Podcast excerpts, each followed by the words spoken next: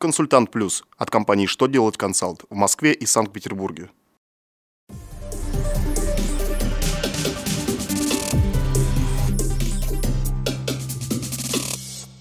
Добрый день! Для вас работает служба информации телеканала «Что делать ТВ», в студии Ольга Тихонова. В этом выпуске вы узнаете: как быть с НДФЛ, если работник возвращает полученные отпускные?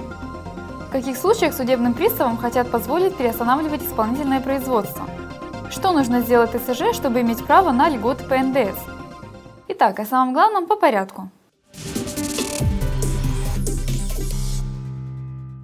ФНС направила налоговым органам письмо Минфина, разъясняющее, как поступить налоговому агенту по НДФЛ, если работник возвращает излишне начисленные отпускные.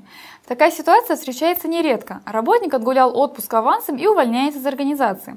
В этом случае работодатель удерживает сумму оплаты отпуска за неотработанные дни. Минфин разъяснил, что возвращенные суммы отпускных не будут признаваться доходом работника, поэтому сумму налоговых обязательств работника по НДФЛ необходимо скорректировать. После этого налоговый агент образуется переплата, которую он может вернуть.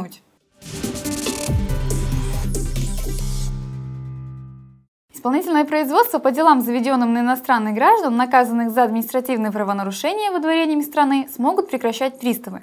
Основанием для временного прекращения исполнения постановления о выдворении будет служить возбуждение уголовного дела в отношении иностранного гражданина или его привлечение в качестве подозреваемого либо обвиняемого. Соответствующий законопроект номер 931-792-6 внесен в Государственную Думу. Речь идет о тех иностранцах и лицах без гражданства, которых выдворяют по обращению органов дознания и предварительного следствия.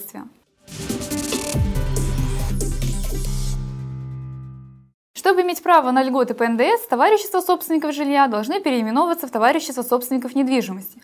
Об этом сообщает налоговая служба России. Кроме того, они должны внести изменения в свои уставы, которые должны соответствовать нормам главы 4 Гражданского кодекса. В наименование необходимо включить слова «товарищество собственников недвижимости», а также оно может содержать указание на вид недвижимого имущества – товарищество собственников недвижимости, жилья. Только тогда товарищества собственников недвижимости будут рассматривать в качестве товариществ, осуществляющих деятельность в целях удовлетворения потребностей граждан в жилье. На этом у меня вся информация. Благодарю вас за внимание. До новых встреч!